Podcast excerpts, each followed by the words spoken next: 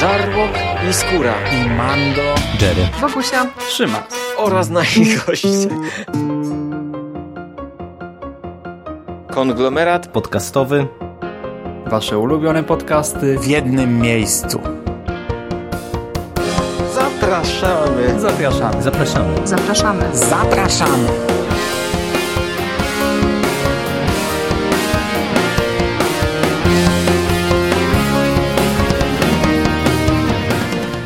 Raz, raz, raz, raz, raz. Witam Was, kochani, bardzo serdecznie e, w kolejnym odcinku konglomeratu podcastowego, który jest e, kolejną odsłoną cyklu Moje seriale.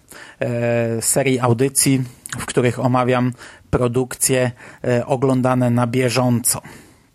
Dzisiaj mamy 39 odcinek. Kończymy powoli sezon serialowy 2017-2018, a dzisiaj odcinek tematyczny.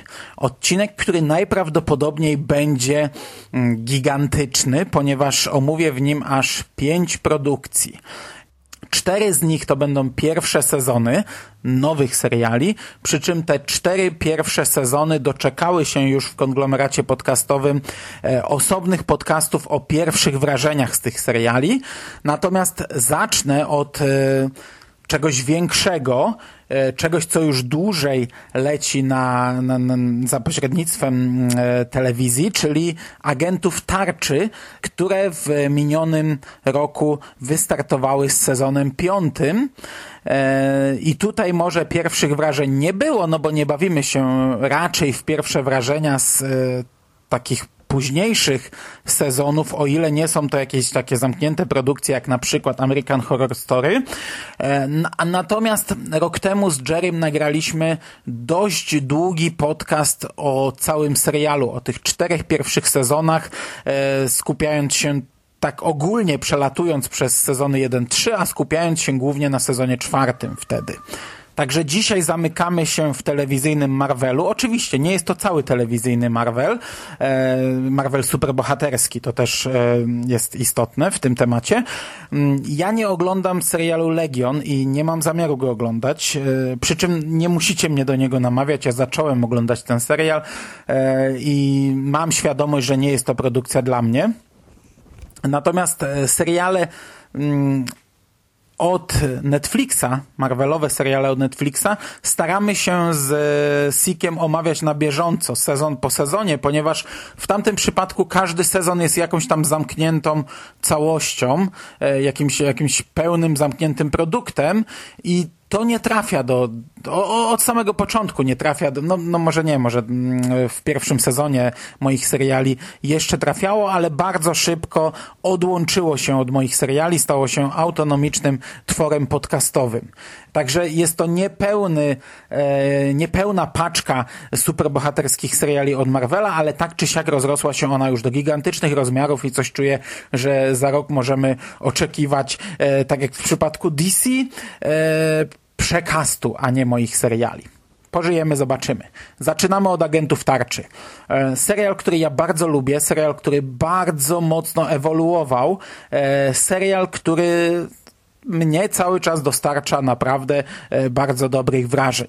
Czwarty sezon różnił się od e, trzech pierwszych, był antologią serialowo-komiksową, co bardzo chwaliliśmy, e, tego typu podejście. Piąty sezon wraca do ta, takiej e, typowej formuły, czyli spójnej historii, choć podzielonej na dwie części, ale nie tak wyraźnie, jak to było w sezonie czwartym, chociaż też dwie czołówki się różnią. Ta z pierwszej połowy seria, sezonu, jak i ta z drugiej połowy. E, Natomiast po prostu mamy ten środkowy finał, który bardzo często był serwowany e, mniej więcej w e, okresie takiej krótszej przerwy zimowej. Agenci tarczy mają znów 22 odcinki i tak jak sugerowała końcówka czwartego sezonu, przenosimy się w kosmos. Opuszczamy Ziemię, a przynajmniej Ziemię taką, jaką znamy, ponieważ bardzo szybko dowiadujemy się, że tak naprawdę nie tylko przenieśliśmy się w kosmos, ale bohaterowie przeskoczyli o jakieś 80 lat w przyszłość i trafiają w miejsce, gdzie Ziemia w zasadzie nie istnieje. Gdzie Ziemia została rozsadzona, gdzie e, została sama taka drobna kopuła, fragment takiej sfery, który wcześniej stanowił e, malutki wycinek e, naszej planety. E, ludzkość pewnym sensie przetrwała. To, znaczy e, bardzo mały, mała część ludzkości przetrwała, to w trakcie sezonu jest wyjaśniane w jaki sposób, tak samo w jaki sposób funkcjonuje te, ten fragment ziemi, dlaczego można chodzić po powierzchni i tak dalej, i tak dalej. To jest wszystko wyjaśniane. E, natomiast no, już sam początek serwuje nam gigantyczną zmianę w tym serialu. To jest zmiana, którą ja bym porównał, jeśli oglądaliście kiedyś taki serial Fringe na granicy światów, e, to tam również ostatni, wtedy chyba też piąty sezon, e, mocno odskoczył od pozostałych. Też mieliśmy duży przeskok czasowy, przenieśliśmy się już do świata takiego trochę postapokaliptycznego po zbuntowaniu się obserwatorów i, i po pewnej wojnie. E, no i pamiętam wtedy to było bardzo mocno krytykowane, że, że ten sezon za szybko e, przedstawił nam takie wydarzenia, że mieliśmy cztery sezony spójne, a potem nagle gigantyczny przeskok. No tutaj sytuacja jest trochę inna, ponieważ tak naprawdę trzy pierwsze sezony agentów były dość spójne, a potem już e, trochę eksperymentowano. E, poza tym e, tutaj od początku układa się to w jakąś tam e, układankę I, I, w zasadzie wiadomo, że nasi bohaterowie wrócą do e, czasów dzisiejszych. I ja miałem duży problem z tym początkiem sezonu. E, przyznam, że pierwsze cztery odcinki no, oglądało mi się strasznie źle. One mnie bardzo męczyły i, i to było dodatkowo o tyle dziwne, że ja ten serial oglądałem trochę z opóźnieniem, gdy już e, na bieżąco byliśmy tam gdzieś na etapie któregoś nastego odcinka, no i w necie przeważały raczej opinie bardzo pozytywne o tym serialu, a mnie się to oglądało cholernie ciężko i ja obejrzałem te cztery odcinki i zrobiłem sobie naprawdę długą przerwę. Po czym powróciłem i piąty odcinek e, był czymś takim punktem zwrotnym dla mnie w tym serialu, w tym sezonie, który sprawił, że e, ten, ten sezon zaczął, zaczął mi się podobać, zaczął mi się układać w jakąś e, całość, zacząłem mm, trochę rozumieć, do czego to zmierza. I kolejne odcinki po tym piątym, piąty cofa nas z powrotem do teraźniejszości, piąty pokazuje nam historię Fitza, ale z czasów obecnych. Wracamy na ziemię, tam pojawia się jeden bohater E, z przeszłości tego serialu. E, mamy ta, ta, taki mm, dużo elementów w pigułce, e, po czym znów wracamy do przyszłości, ale to już sprawiło, że, że, że ja złapałem się tego sezonu, że ja się tam za, zakotwiczyłem w nim i od tego momentu oglądało mi się to naprawdę dobrze. Oczywiście, z punktu widzenia całości, te cztery pierwsze odcinki, one nie są złe. One są jak najbardziej okej. Okay. One, to, to, to ma sens, to jest budowane całkiem sprawnie, całkiem pomysłowo. E, przy czym, no, dla mnie był to po prostu za duży przeskok. E, przeszliśmy do czegoś zupełnie nowego i mnie się tego dobrze nie oglądało. I jeśli będziecie chcieli dawać szansę temu piątemu sezonowi, to niech, jeśli będzie u was sytuacja zachodziła podobna jak u mnie, nie odbijcie się od tych odcinków. Przemęczcie je. Jeśli, jeśli nie będą one wam sprawiać przyjemności, obejrzyjcie je do kotleta, do prasowania, bo ten serial naprawdę e, w pewnym momencie zaczyna się układać w bardzo fajny, w bardzo fajną, przemyślaną historię. Ta pierwsza połowa, tak mniej więcej 12 odcinków, czyli trochę więcej niż połowa, to jest naprawdę y, y, rzecz przemyślana, ciekawie zaplanowana, ma świetny mały finał w środku i, i całe podprowadzenie do tego e, finału jest bardzo dobre. To naprawdę bardzo trzyma w napięciu i jest e, doskonale przemyślane. No i e, ja miałem po, tym, po tej pierwszej połowie powiedzieć, że to jest kurczę chyba najlepszy sezon agentów tarczy. Brak wypełniaczy, fajna akcja, fajnie pomyślane, jest pomysł na cały sezon. No niestety, do czego za chwilę przejdę, druga połowa trochę to zaprzepaściła. Ale jeszcze e, zatrzymując się przy tej pierwszej części w przyszłości. Już od samego początku mamy trochę nawiązań do MCU. E, pojawiają się Kree, e, ci niebieskoskórzy mm, obcy, których możemy znać chociażby ze Strażników Galaktyki, ale tak naprawdę no to nie jest nowość, no bo krew jednego z Kree przecież ożywiła e, Colsona, o czym było w pierwszym sezonie e, Colsona zabitego w pierwszej części Avengers. No tutaj Kree opanowali tę resztkę ziemi, ludzie są ich poddanymi.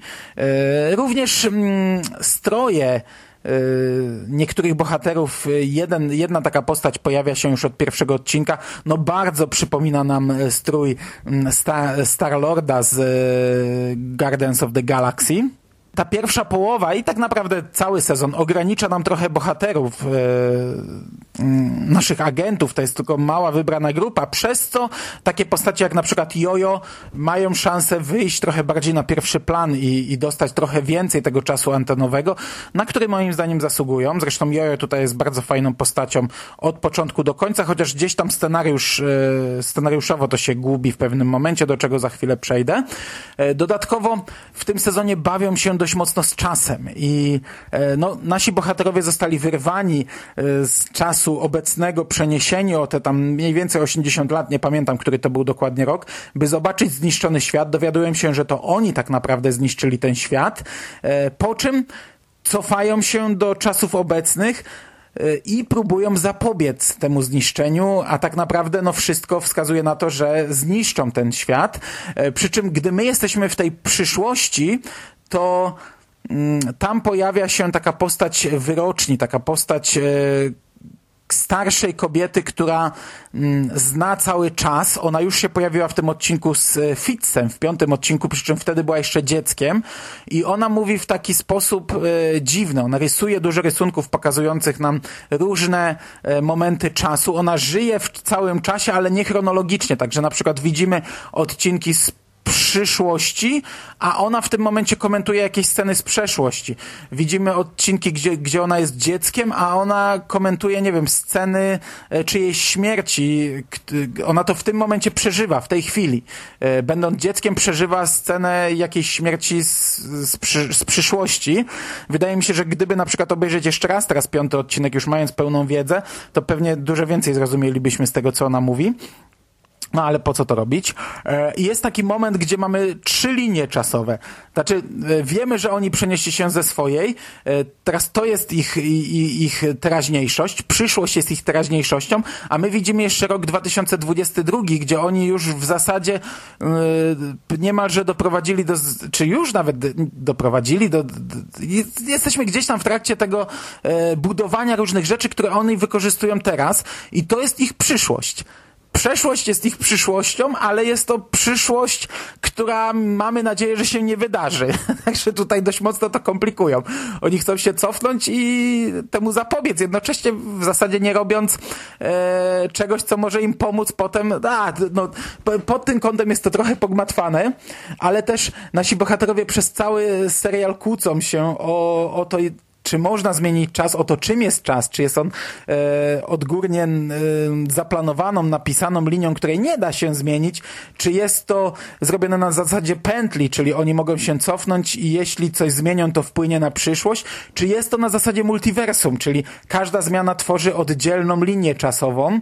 I o to bohaterowie sprzeczają się przez cały sezon, co ma sens, e, jeśli chodzi o końcówkę, bo w samej końcówce, bez spoilerów, e, dochodzi do pewnego mają e, zupełnie w niemalże ostatniej scenie. Jedna bohaterka um, rzuca takim pomysłem, którego kurczę, ja na niego nie wpadłem. Ja o tym w ogóle nie pomyślałem do momentu, gdy to nie padło z ekranu i sobie mówię, kurde, jakie to jest fajne, tylko że jeśli czas będzie pętlą, to oni e, robiąc to, co najprawdopodobniej będą chcieli zrobić w szóstym sezonie, spieprzą e, wszystko, co zrobili w piątym. Jeśli czas będzie na zasadzie e, nieskończonej liczby m, mm, linii e, czasowych tworzących multiversum, no to okej, okay, to spoko, to, to mogą to zrobić. No zapewne e, twórcy pójdą tą, tym drugim torem, aczkolwiek będzie to, to w pewnym sensie ułatwienie. No, no tak po prostu będzie i tak nam powiedzą, że tak jest, a my to będziemy musieli przyjąć, wziąć na klatę, zaakceptować. E, Okej, okay. druga połowa serialu no moim zdaniem jest e, gigantycznym rozczarowaniem, po tym, co, co, co zbudowała pierwsza połowa, po tych naprawdę potężnych fundamentach, które nam postawiła, druga połowa rozwadnia to, rozmywa, mamy pełno takiej waty, mamy różne wypychacze, rozciągnięte to. Postacie zachowują się jak debile, e, popełniają w cholerę błędów, no, mimo tego, że znają konsekwencje tych błędów. Mają trochę tej wiedzy, wiedzą, że czas im się kończy, wiedzą, że coś muszą zrobić e, albo czegoś nie zrobić, a oni zachowują się jak idioci. W zasadzie, no, idąc jak po sznurku ku apokalipsie kłócą się między sobą i to tak potężnie sprzeczają się między sobą, przejmują dowodzenie, podejmują y, samodzielne decyzje, które mają wpływ nie tylko na ich życia, ale na życia całej ludzkości. Kompletnie nieprzemyślane decyzje, y, powodowane emocjami, powodowane chwilą. No, ogląda się to nieprzyjemnie. No, zostało wypracowane coś i teraz nasi bohaterowie powinni wyciągnąć z tego jakieś wnioski, wyciągnąć konsekwencje, a tego nie robią. W pewnym momencie tutaj niestety nie mogę tego spoilerować, więc będę omijał ten temat. W pewnym momencie, mniej więcej w środku sezonu, pojawia się temat drugiej wyroczni, jakiejś tajemniczej osoby, która też zna przyszłość i to na samym początku jest cholernie ciekawy motyw, bo dochodzi do spotkania jednej z postaci e, z tą wyrocznią. I no już ta rozmowa trochę rozczarowuje, bo ta wyrocznia zamiast powiedzieć dokładnie, no konkretnie, zróbcie to, to, to, nie róbcie tego i tego, powstrzymacie yy, zagładę świata, to ta rozmowa jest trochę na emocje postawiona i takie, wiesz, ojejku, jak dobrze cię widzieć jeszcze w pełni szczęścia, ojejku, już w ogóle nie pamiętam, że można się tak czuć, yy, ojejku, jejku i na koniec, a i na koniec, wiecie, takie, mm, takimi tajemnicami rzucone. No okej, okay, to jest zrobione pod widzów, żebyśmy my za dużo się nie dowiedzieli w tej scenie, a dostali tylko strzępy informacji, ale scenariuszowo, fabularnie to jest bez sensu. A potem to, co się dzieje w, w naszym czasie, w teraźniejszości, jest podwójnie bez sensu, bo po pierwsze, niektórzy bohaterowie w ogóle nie chcą o tym słyszeć. Mówią, nie, nie, nie, ja nie chcę znać swojej przyszłości, chcę żyć teraźniejszością. No, wrócili dopiero z przyszłości, poznali ją, wiedzą, że zniszczą niemal całą ludzkość, wiedzą, że za chwilę zniszczą Ziemię, a tutaj mają jakieś strzępki informacji, które mogą im e, w tym pomóc, e, żeby zapobiec temu, a oni, nie, nie, nie, nie chcemy o tym wiedzieć. Do tego ta postać, która zna te strzępki przyszłości, ona też je zataja nie chcę im mówić, bo będziecie tam, nie, ja to, to no nie, no, no tego nie, nie, nie rozumiem dlaczego. E, gdy już dochodzi do pewnych wydarzeń, wtedy nagle ta postać się otwiera i zaczyna mówić, że, że, że to tak, tak, tak i tak, to powinniśmy powstrzymać. No. E, Trochę ma to sens, delikatnie, bo z tą postacią coś się dzieje w naszych czasach, i na chwilę jest w pewnym sensie ta postać wyłączona z gry. E, no ale to, to kuleje, to naprawdę jest źle rozpisane I, i, ja byłem tym rozczarowany, bo, bo to był fajny motyw, który moim zdaniem został dość mocno spieprzony. Do tego do, dochodzi sporo takiego absurdalnego humoru w tej drugiej części. Mamy postać Dicka, bohatera przeniesionego z przyszłości do teraźniejszości i on e, w tej teraźniejszości tak się trochę nie odnajduje i jest takim głupkiem, takim, takim kretynem, który e, nawet wygląda jak idiota, a do tego jeszcze rzuca różne głupie teksty. E, nie pasowało mi to do mm, gonitwy, do zbliżającego się końca świata. Do tego w drugiej części serialu e, pojawia się tajemnicza organizacja, którą przewodzi e, bohaterka, która nazywa się Heil. I to jest organizacja, która działa jak Hydra, korzysta z wszelkich eksperymentów Hydry. Dowodzi nią osoba, która nazywa się Heil. Wiecie, jak Heil Hydra. No ale ta organizacja nie jest Hydrą, ale w pewnym momencie dochodzi do mega twistu i dowiadujemy się, że ta organizacja, która działa jak Hydra, która wykorzystuje wszelkie zdobycze Hydry, która jest dowodzona przez postać, która się nazywa Hail, jest tak naprawdę Albo nie, nie zdradzę wam, żebyście mieli niespodziankę. no to jest słabe, no to jest też słabe i w ogóle ta organizacja jest słaba, a potem jeszcze dochodzi jakiś, jakaś konfederacja kosmitów, to, to, to jest w pewnym sensie fantastyczne, no bo kurczę, co tam się dzieje już w końcówce tego serialu, wiecie, e, Zephyr jest przerobiony na statek kosmiczny, agenci wyruszają w kosmos, tam mamy e, przymierze pięciu ras kosmicznych, e, są walki między statkami kosmicznymi, no jeśli przypomni się pierwszy sezon tego serialu i to w jaki sposób on ewoluował i to do jakiego punktu on doszedł, to ja nie przypominam sobie drugiego serialu, który taką drogę pokonał. Do tego to wygląda nieźle. To jest efektowe to ma bardzo duży rozmach. Już zarówno w tej pierwszej połowie to widać, jak i w końcówce drugiej połowy serialu. Yy, I to jest świetne. I tutaj można jeszcze podkreślić powiązania z MCU. Tych powiązań jest dużo. Ten serial od początku yy, dość yy, garściami czerpał z MCU. No teraz też przewija się masę wątków, a co mi się podoba, to że w końcówce mamy konkretne nawiązania do Avengersów, do Infinity War. E, tak zawsze było w tym serialu, że e, każdy sezon nawiązywał do jakiejś wielkiej, e, aktualnej premiery kinowej, czy to Kapitana Ameryki, czy właśnie Avengersów. I, i tu jest to fajne, że, że, że wiecie, w kinie mamy atak Thanosa, w serialu mamy też kosmitów,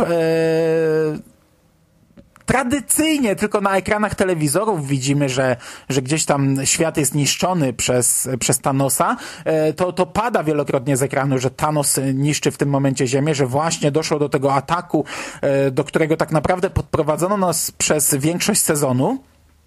Ale mi to wystarczy, to jest fajne. Kurczę, to się tak świetnie ogląda, e, to, to, to, jest, to, to się tak fajnie zazębia z tym, co widzimy na, na tej wyższej półce, na, w tych rozgrywkach wyższej ligi, że ja jestem jak najbardziej kupiony takimi rzeczami. E, finał, znów bez spoilerów. Jest efektowny, gra nam bardzo mocno na emocjach. Jeśli o emocjach mówimy, to jeszcze, jeszcze się na, na sekundę cofnę kawałek. W tym sezonie mamy setny odcinek, który też bardzo mocno grał na emocjach.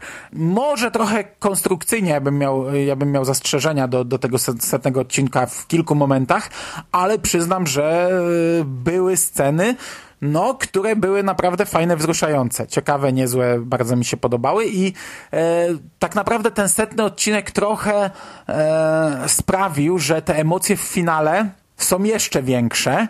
I ten finał, tak jak powiedziałem, jest efektowny. To się rozgrywa normalnie na, na ulicach miasta, e, gdzie, gdzie ląduje statek kosmiczny. No, no jest rozpierducha, może nie na skalę, wiecie, kinową, nie na skalę Avengersów, ale to i tak wygląda nieźle. Mm, przy czym cała główna akcja kończy się tak trochę szybko.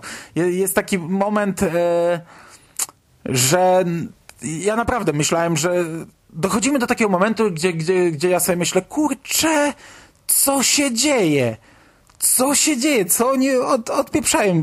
Jak oni będą chcieli zrobić szósty sezon? No przecież w tym momencie w zasadzie kończy się ten serial, gdzie i, i, i, i tam mija kilka sekund i nagle pach, pach, pach, wszystko jest rozwiązane, y, zakończone, jednak nie ma, jednak nie stajemy na głowie, jednak nie odwracamy tego I, i to był taki moment, gdzie byłem trochę rozczarowany. Kurczę, trochę źle to zrobili, ale za chwilę, y, wiecie, opuściłem gardę, myślałem, że to już koniec i za chwilę przysrali mi tak w pysk, że to się naprawdę może łezka wokół zakręcić. Jest, jest, jest smutny moment, jest, jest naprawdę e, bardzo emocjonujący moment w tym finale, a potem przechodzimy do ostatniej sceny, która też jest skonstruowana tak, że nas zaskakuje. Tam właśnie pojawia się ten pomysł, o którym mówiłem wcześniej, który pewnie teraz będą e, próbowali zrealizować bohaterowie, ale tam też jest taki, taki obrót spraw niespodziewany. No, e, ja jestem, e, powiem tak, jestem rozczarowany, ale jestem rozczarowany, że oni wykorzystali teraz ten finał, że oni tak spieprzyli coś, co mogło genialnie zakończyć ten serial ostatnia scena, yy, cała, cała ostatnia rozmowa i to, do czego ona prowadzi, to jest yy, perfekcyjny, to jest idealne zamknięcie agentów tarczy. Tak powinni się skończyć agenci tarczy, a tymczasem my wiemy, że będzie szósty sezon. On będzie krótszy, będzie miał 13 odcinków, będzie później, bo dopiero latem 2019 roku, ale będzie. I to automatycznie psuje tę scenę No bo ona zostanie odwrócona najprawdopodobniej, a nawet jeśli nie, to tak powinien się skończyć serial. To jest naprawdę fantastyczne zakończenie i, i do tego tutaj nie ma żadnych dokrętek, nie ma żadnych, e, wiecie, e, końcowych zwrotów akcji, które nam mają coś, e, coś sugerować. Nie ma jakichś mocno niedopowiedzianych elementów. To jest, to jest finał. To jest końcówka, to jest zamknięcie agentów tarczy. I wydaje mi się, że jeśli obejrzeliście e, na przykład cztery pierwsze sezony, tak mówię tutaj do ciebie, Jerry, e, i macie obawy, czy oglądać dalej, to mimo wszystko chyba warto ten piąty sezon obejrzeć, pomimo tych dłużyzn, pomimo błędów e, w drugiej części sezonu i na nim zakończyć. On świetnie zamyka cały serial. Można już szóstego sezonu nie ruszać. E, bardzo mi się to podobało i a, a jednocześnie jestem bardzo rozczarowany, że tak zmarnowano tak fajny finał.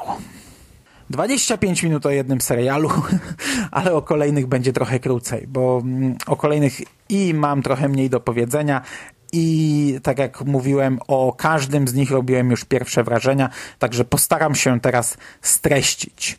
E, drugi serial, o którym będę dzisiaj mówił, to jest Runaways. E, Runaways to jest produkcja od Hulu, e, która ma 10 odcinków, jest również dostępna w polskim Showmaxie, tak samo jak Agenci Tarczy.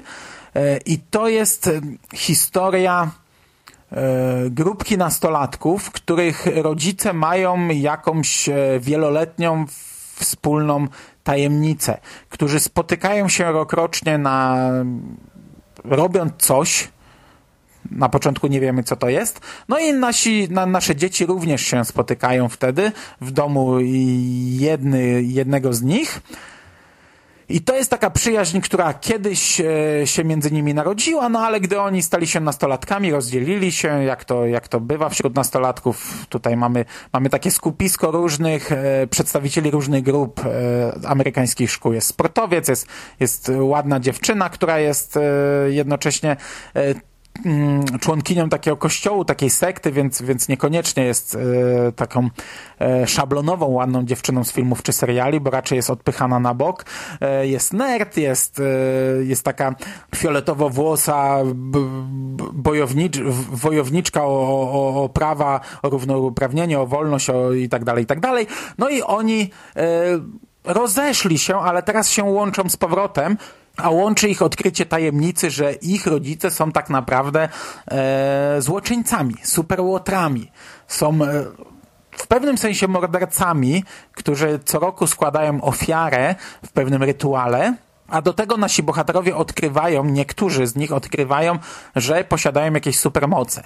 To wszystko jest zderzone z e, motywem dojrzewania, i ja robiłem pierwsze wrażenia po trzech pierwszych odcinkach. Muszę powiedzieć, że po dziesięciu moje zdanie wiele się nie zmieniło.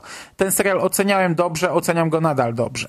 Komiks, na podstawie którego został on oparty, już teraz został wydany w Polsce. Ja go nadal nie czytałem, natomiast z tego, co się orientuję, komiks skupia się w zasadzie tylko na dzieciakach, którzy uciekają bardzo szybko i, i w, jakiś, w jakimś sensie są ścigani, bronią się i tak dalej. Natomiast serial w dużym stopniu opiera się na dorosłych. To jest mniej więcej podzielone e, pomiędzy dorosłych a, a, a młodszą grupę, ale nie wiem, czy nie wiem, czy nawet nie w większym stopniu skupia się na, dorosłym, na dorosłych niż na dzieciach. E, pierwszy sezon tak naprawdę daje nam niewiele odpowiedzi e, i w zasadzie on ma nas tylko doprowadzić do konfrontacji na tej linii dzieci-dorośli, do której dochodzi w samej końcówce, w, w odcinku poprzedzającym finał tego serialu, a nasi bohaterowie, nasi młodsi bohaterowie zaczynają tak na dobrą sprawę uciekać dopiero wtedy.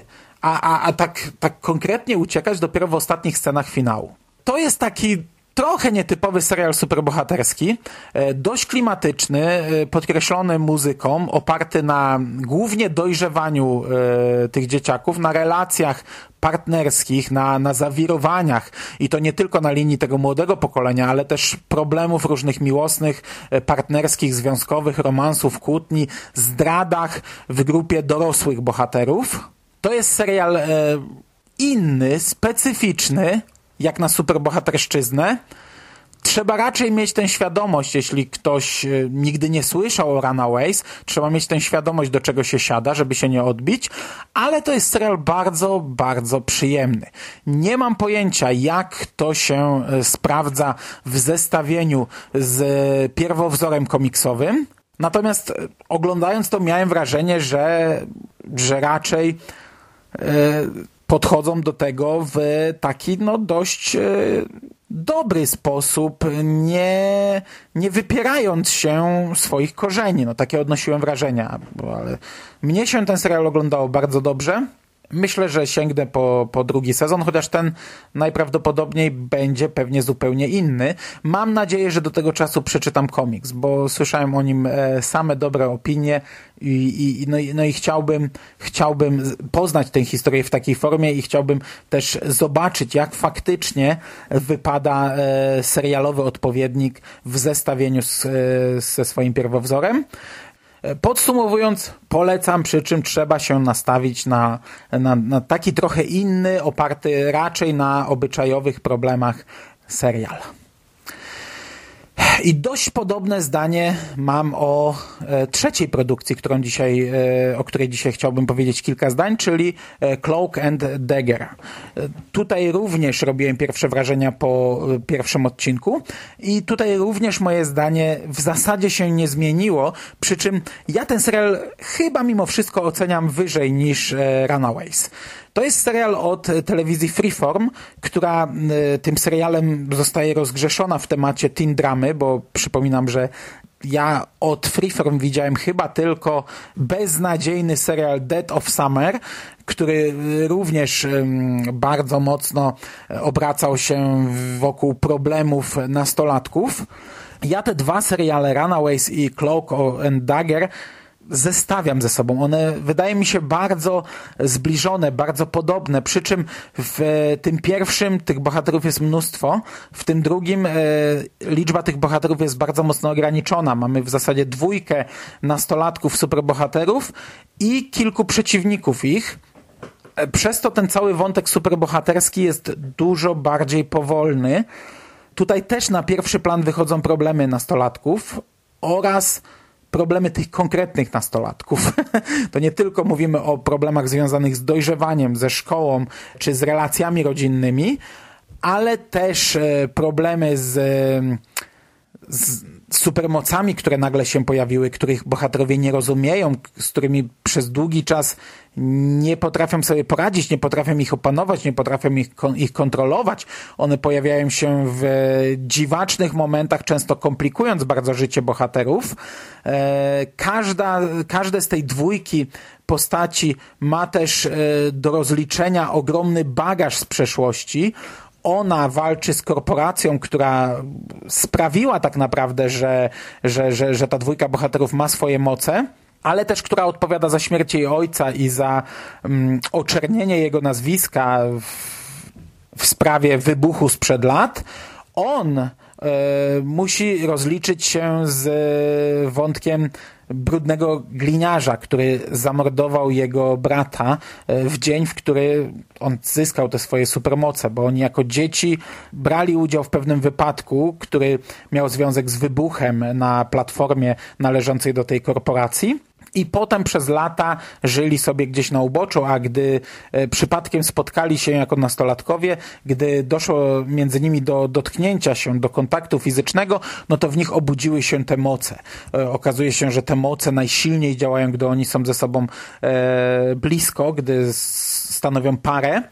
E, natomiast przez e, dużą część tego serialu oni działają osobno. Każdy chce rozwiązać swoje problemy, ale w jakiś sposób ciągle e, trafiają na siebie, ponieważ mm, on, chłopak, może w pewien sposób się mm, teleportować to złe słowo, przenosić z miejsca na miejsce, no i bardzo często przenosi się w to miejsce, w którym właśnie jest ona. W pewnym sensie się do siebie przyciągają i to jest e, wyjaśnione. To też jest taki wątek e, takiej mm, pani, która zajmuje się wudu i ona wyjaśnia nam, czym jest ta, ta tajemnicza, magiczna para superbohaterów, która pojawia się co jakiś czas w całej historii Nowego Orleanu, która pojawia się w konkretnych momentach, kiedy Nowy Orlean, e, kiedy, kiedy grozi zagłada Nowemu, Orlean, Nowemu Orleanowi, oni pojawiają się, by, by zrobić swoje.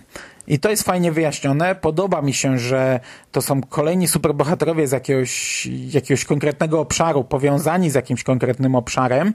To jest fajne.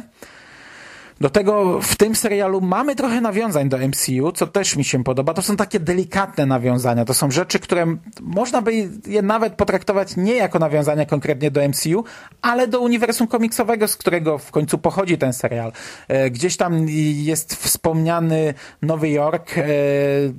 Jedna z policjantek mówi, że pochodzi stamtąd, więc supermoce nie są dla niej żadną, żadną nowością, że kiedyś opowie e, swojemu przyjacielowi o swojej koleżance Misty, czyli nie tylko mamy do tego MCU kinowego, ale też do seriali Netflixa. E, w pewnym momencie pada też e, wątek Starka i Ranta, danego Ranta, czyli znów e, nawiązania do kinowego i do Netflixowego uniwersum, to mi się bardzo podobało, to mi się naprawdę szalenie podobało, przy czym, tak jak mówię, to są takie nawiązania delikatne. Samo wspomnienie nazwiska, no to tak naprawdę nie jest nawiązaniem do MCU, bo, bo te nazwiska funkcjonują w tym świecie komiksowym, e, więc e, no, można powiedzieć, że to jest po prostu trochę rozbudowa świata, nawiązaniem jest coś takiego, jak mamy w Agentach Tarczy, gdy wspominane są konkretne wydarzenia z filmów, gdy wspominana jest walka o Nowy Jork z kosmitami, którzy nagle przeszli przez portale. To są nawiązania konkretnie do MCU, ale tak czy siak bardzo mi się to podobało, takie smaczki, takie, takie drobiazgi e, w tym serialu. E, podsumowując znowu, e, bardzo mi się ten serial podobał. Stawiam go wyżej niż Runaways, Oglądało mi się to naprawdę przyjemnie, przy czym znów tutaj trzeba mieć świadomość, że ten serial ma bardzo wolne tempo, ten serial ma bardzo dużo scen podkreślanych muzyką. To są takie e, takie wręcz rozciągnięte, delikatne, powolne sceny, ale to sprawia, że ten serial ma fantastyczny klimat. Ten serial wypada bardzo dobrze aktorsko, ten serial wypada bardzo dobrze scenariuszowo. Okej, okay, no można mieć zastrzeżenia, że, że to jest mimo wszystko takie proste, taka walka ze zwykłą korporacją, chociaż ta walka z tą korporacją tak naprawdę skręca na takie tory, których moglibyśmy się nie spodziewać, które są zaskakujące patrząc na całość, no, no można powiedzieć, że to tak naprawdę było dość, dość, dość prościutkie, ale ten serial oglądało się fantastycznie. Ja naprawdę czerpałem ogromną przyjemność z kolejnych odcinków, nie zmuszałem się do nich, oglądało mi się to przyjemnie i, i cieszę się, że to obejrzałem i na pewno siądę do drugiego sezonu. Ja wam oczywiście serial polecam. Ok, kolejny, czwarty już serial to jest Inhumans.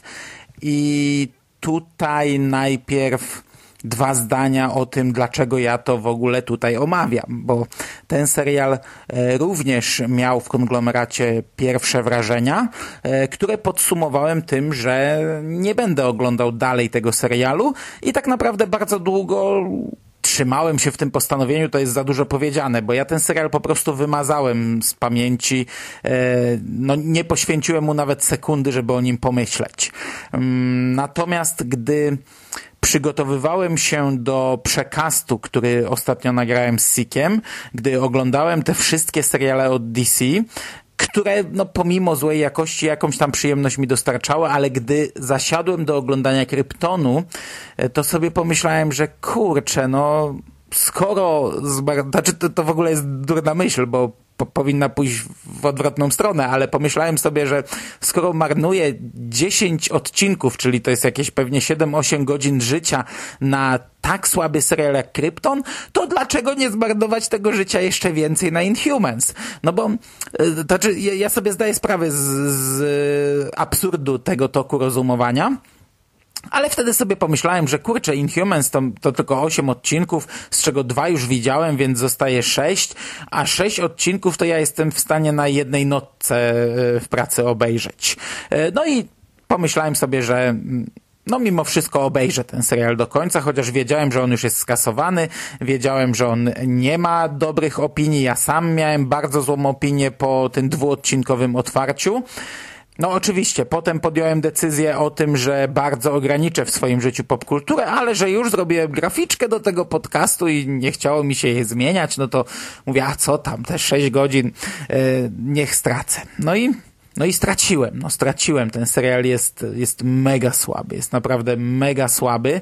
Nie pamiętam, czy już po pierwszych odcinkach mówiłem o tym, jak to się ma do agentów tarczy, ponieważ e, no, wątek nieludzi, wątek Inhumans był e, jednym z głównych wątków, jest nadal jednym z głównych wątków e, serialu Agenci Tarczy.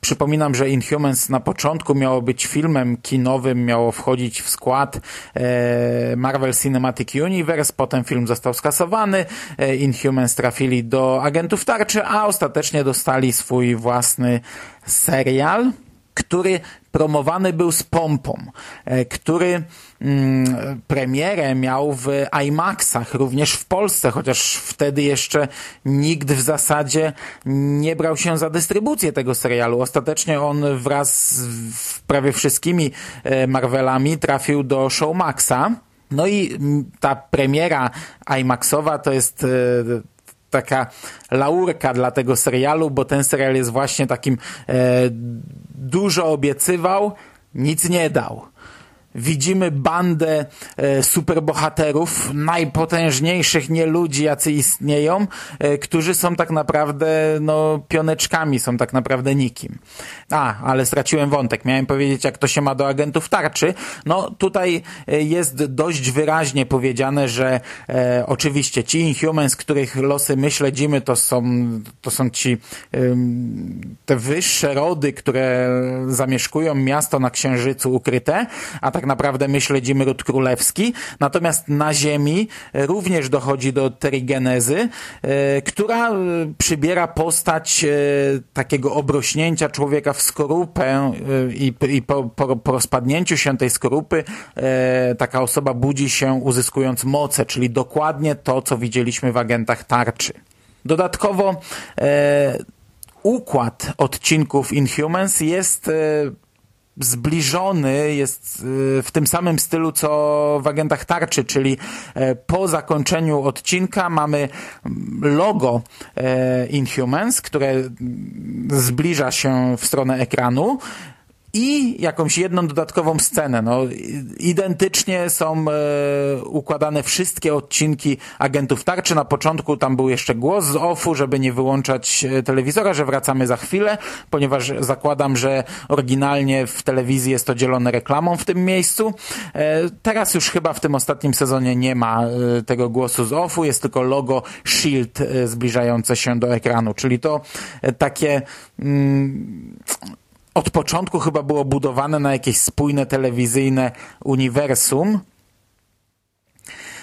jaki ja mam problem z tym serialem? E, no, podstawowym problemem są bohaterowie. Tak jak oni w tym pierwszym odcinku musieli opuścić to miasteczko, tak jak już drugi odcinek pokazywał, że oni trafiają na ziemię i są rozdzieleni i trafiają w różne dziwne e, miejsca, gdzie mamy takie, takie trochę sytuacje komediowe, przy czym komediowe nieśmieszne, e, gdzie oni sobie nie radzą z tą rzeczywistością i jakoś się zderzają z nią. No, tak tutaj przez większość sezonu właśnie tak to wygląda. Ktoś tam trafia e, i poznaje jakąś tam panią naukowiec, kto inny trafia na e, trójkę bohaterów, którzy uprawiają marihuanę gdzieś tam w lesie i, zaprzyjaźnia się z nimi, e, pomaga im w, w uprawie, e, dochodzi do romansów na ziemi, e, siostra Meduzy poznaje jakiegoś Lovelasa i się w nim zakochuje. Oni ogólnie odkrywają, że ludzie to są w sumie fajni, że tak jak przez całe życie mówiono im, że ludzie są groźni, ludzie są niebezpieczni,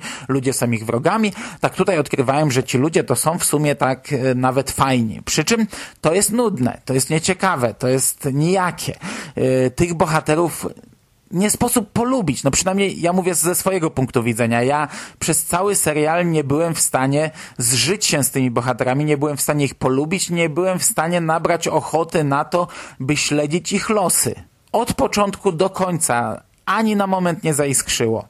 A druga rzecz, że mamy do czynienia z najbardziej groźnymi, najbardziej niebezpiecznymi, e, wielkimi, potężnymi Inhumans, e, czyli z rodziną królewską, a tak naprawdę no e, facet, który ma kopyta przez cały serial nosi buty, Meduza, która ma żywe włosy, którymi potrafi czynić cuda, w pierwszym odcinku zostaje ogolona na łyso, Black Bolt, który ma najpotężniejszą broń, która może zniszczyć wszystko, czyli jego głos, przez cały serial e, nic nie mówi. I, i to okej, okay, no to ma nas podprowadzić do tego, że wypowie coś w finale, ale ten człowiek gra mimiką, gra swoją twarzą, e, a jego twarz e, wygląda tragicznie. Mina, którą on ma przez cały serial, no to po prostu naprawdę jakby sraczkę miał.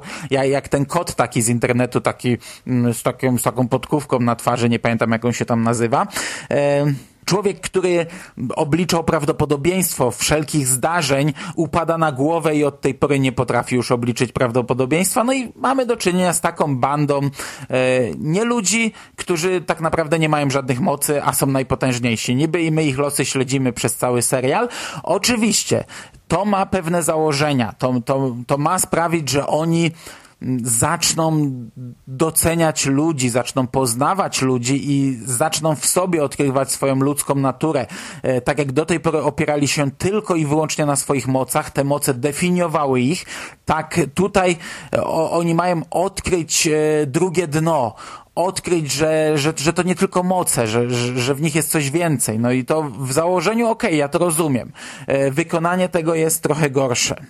W tym serialu mamy kompletny brak emocji, ale tak naprawdę kompletny brak emocji. No przynajmniej cały czas mówię z mojego punktu widzenia. Ja nie byłem w stanie odczuć emocji i tutaj na przykład w, no już w końcówce, gdzieś tam w szóstym odcinku dochodzi do e, śmierci jednego z głównych bohaterów i no w tak nachalny sposób nam jest próbowane takie, takie wciśnięcie na siłę do gardła, że to, to jest smutne, ty masz tu płakać, tak jak ci wszyscy bohaterowie.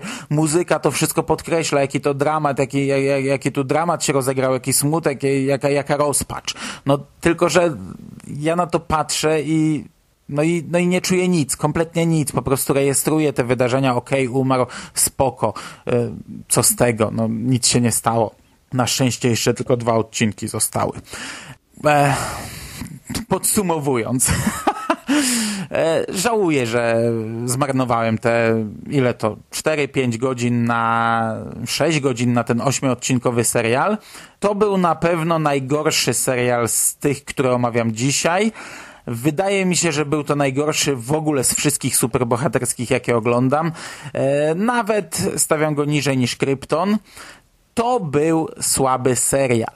Nie dziwię się, że nie dostał e, drugiego sezonu. Nie mam pojęcia w ogóle po co on powstał i, i, i kto wpadł na pomysł, żeby, e, żeby stworzyć go w taki właśnie sposób. E, żałuję, że go oglądałem. Nie polecam. Nie oglądajcie. Szkoda waszego czasu. E, no i na sam koniec został nam ostatni piąty serial, czyli The Gifted. The Gifted naznaczeni, serial od stacji Fox, 13 odcinków, jest to serial z uniwersum X-Men, jedyny serial z uniwersum X-Men, jaki oglądam, tak jak powiedziałem na początku, nie oglądam serialu Legion. I o Gifted również zrobiliśmy pierwsze wrażenia razem z Jerrym. Wypowiadaliśmy się o tym serialu raczej dość pozytywnie. Ja mówiłem, że będę go oglądał dalej. Jerry mówił, że e, chyba raczej niekoniecznie, w zależności od opinii, jakie będą do niego docierać. No ostatecznie wyszło jak zwykle, że e, mi również było nie po drodze przez długi czas z tym serialem. Nadrobiłem go całkiem niedawno. I e, muszę, muszę powiedzieć, że to jest bardzo fajny serial. E, to jest serial mm, nastawiony dużo bardziej na akcję, nastawiony dużo bardziej na superbohaterszczyznę niż e, większość rzeczy, o której dzisiaj mówiłem, bo pomijając agentów tarczy, którym poświęciłem największą część tego odcinka, no to e, dwa kolejne seriale Runaways i Cloak and Dagger podkreślałem, że jest to zupełnie inna superbohaterszczyzna. E, Są to seriale młodzieżowe o dorastaniu, są to seriale z zupełnie innym tempem, o zupełnie innym klimacie. E, Inhumans, no to w ogóle przemilczmy, kurtyną zasłońmy. Natomiast e, Gifted to jest e, taki serial, jakiego moglibyście oczekiwać po e, produkcji odcinkowej o mutantach. Czyli tak, słowem wstępu. Mamy świat, e, w którym nie ma już X-Menów. X-Meni zniknęli, nie wiemy w jaki sposób. Jest to bardzo często podkreślane. Dla mnie to jest plus, bo to jest takie, takie fajne. Mm, Ja wiem, to jest takie proste jak w agentach tarczy e, nawiązanie, takie rzucanie nam w twarz e, mm, nazwami, ale mimo wszystko dla mnie to jest takie jakoś tam na tyle, na ile możemy, będziemy o tych X-Menach mówić. Oczywiście nie możemy ich pokazać, ale, ale, ale przynajmniej wam będziemy o nich mówić, a cały czas podkreślamy, że ich już nie ma, więc nie oczekujcie, że się tutaj pojawią. Mamy świat po odejściu X-Menów i świat, w którym e, mamy w zasadzie niemalże otwartą wojnę pomiędzy ludźmi a mutantami. My śledzimy głównie losy rodziny e, strakerów, których dzieci odkrywają e, w sobie zdolności, w, u, u, mm, których dzieci e, no, ujawniają się światu jako mutanci i oni muszą uciekać. Do tej pory głowa rodziny, ojciec e, ścigał mutantów, był odpowiedzialny za łapanie ich. Teraz oni muszą szukać schronienia w podziemiu i przez pierwszą część sezonu Właśnie widzimy tą aklimatyzację rodziny w podziemiu oraz próby odbicia ojca z więzienia oraz jednej z mutantek. Potem przez całą środkową część widzimy konflikt na linii e, mutanci z podziemia a Sentinel Service. Natomiast e, w końcówce, im bliżej końca, tym dochodzi kolejny, kolejna strona tego konfliktu, no bo wcześniej to była walka na, na linii mutanci, agenci Sentinel, e, głównie agent Turner oraz e, projekt e, doktora Campbella, czyli OGAR, wykorzystujący mutantów do walki z mutantami. E, dość e, mocna rzecz, jak na serial. Natomiast w końcówce dochodzi trzecia strona medalu, czyli Hellfire Club, które ma swoje korzenie w Brotherhood of Evil Mutants i nasi mutanci dzielą się na grupy i zaczynają walczyć między sobą. To znaczy, na, na chwilę obecną jest to droga do tego podziału, różne, różne moralne rozterki kolejnych osób, którą stronę barykady obrać. E, Zaś finał pokazuje nam ten rozłam i można zakładać, że drugi sezon będzie e, kontynuował ten wątek i, i, i bardziej w tym się zagłębiał, bo pierwszy pokazywał nam eskalację konfliktu pomiędzy ludźmi a mutantami, która doprowadzona w zasadzie do takiego punktu, gdzie już e, ciężko mówić o jakimkolwiek pokoju. No a teraz mutanci podzielili się na jedną grupę, która mimo wszystko chce e, kontynuować e, tą tradycję X-Menów, czyli w, w pokojowy sposób egzystować wraz z ludźmi, a druga chce otwartej wojny. Nie będę mówił o nawiązaniach do komiksu, ponieważ ja nie znam aż tak bardzo komiksowych mutantów. Nie jestem e, żadnym znawcą tego e, tematu. Jeśli chcecie e, posłuchać fajnego materiału, to odsyłam do Komiksomaniaka na jego kanał YouTube'owy. On tam zrobił bardzo fajny filmik, którego pierwsza połowa właśnie dotyczy tego, co zostało zaczerpnięte z komiksów, ale nie na zasadzie, wiecie, punktowania każdego easter egga, a faktycznie istotnych rzeczy. To, to jest naprawdę ciekawy materiał. E, Ja bym tego lepiej nie zrobił. Jeśli zacząłbym się w to wgłębiać, to pewnie powtórzyłbym rzeczy, na których się nie znam, więc bez sensu.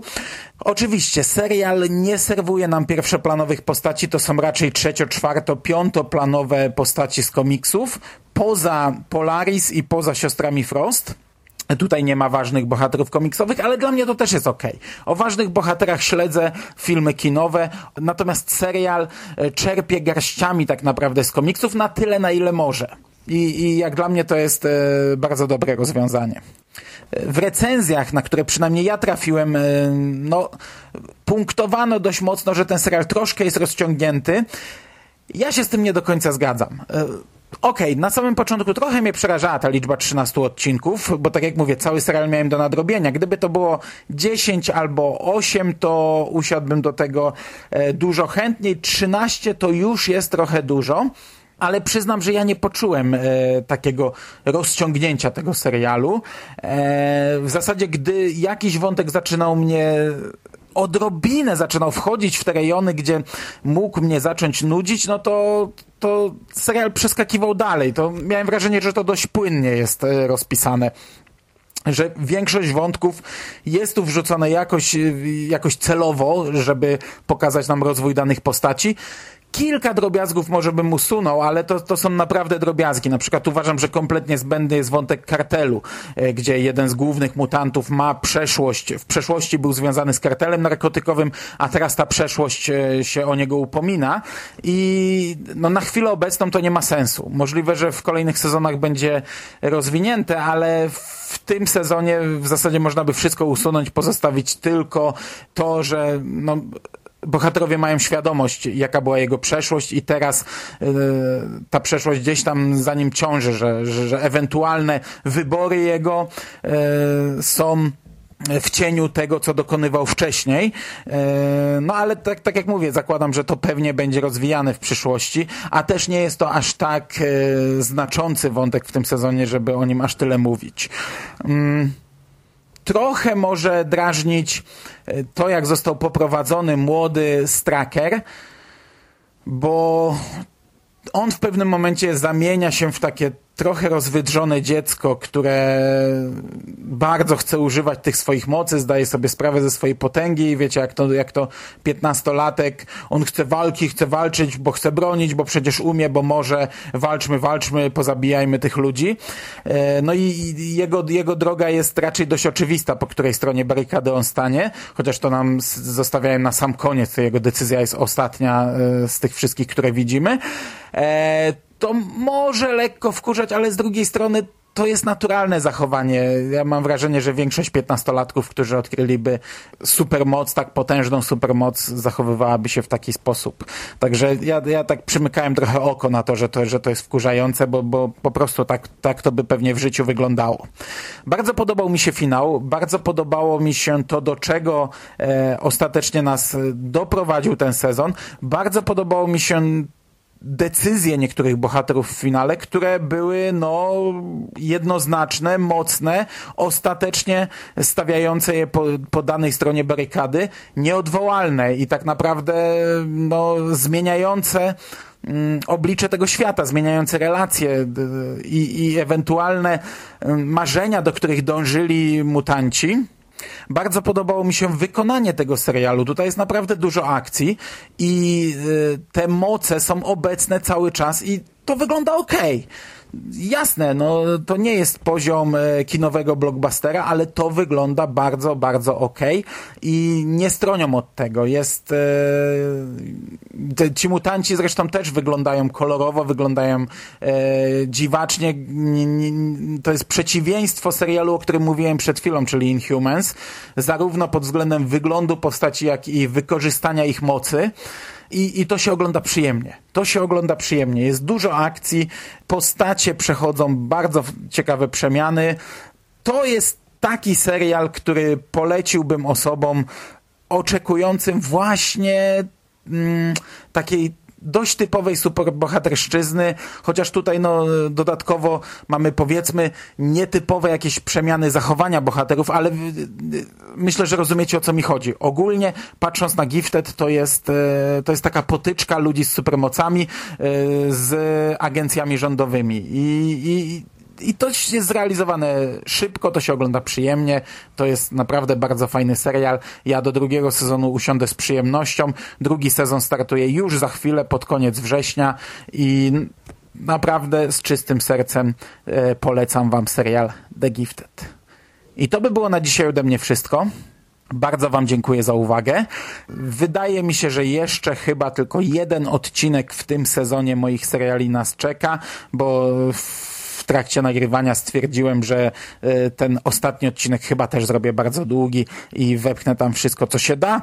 E, No ale to zobaczymy. Tak, tak, tak czy siak mam nadzieję, że we wrześniu e, skończymy zamkniemy miniony sezon i zajmiemy się nowymi produkcjami. A tymczasem powoli rozkręca się sezon bieżący. Mam nadzieję, że jakoś tam na bieżąco uda mi się zaserwować kilka pierwszych wrażeń z kilku premierowych produkcji.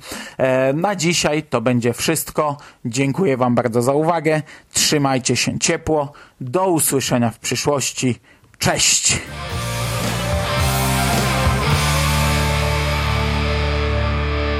You finished?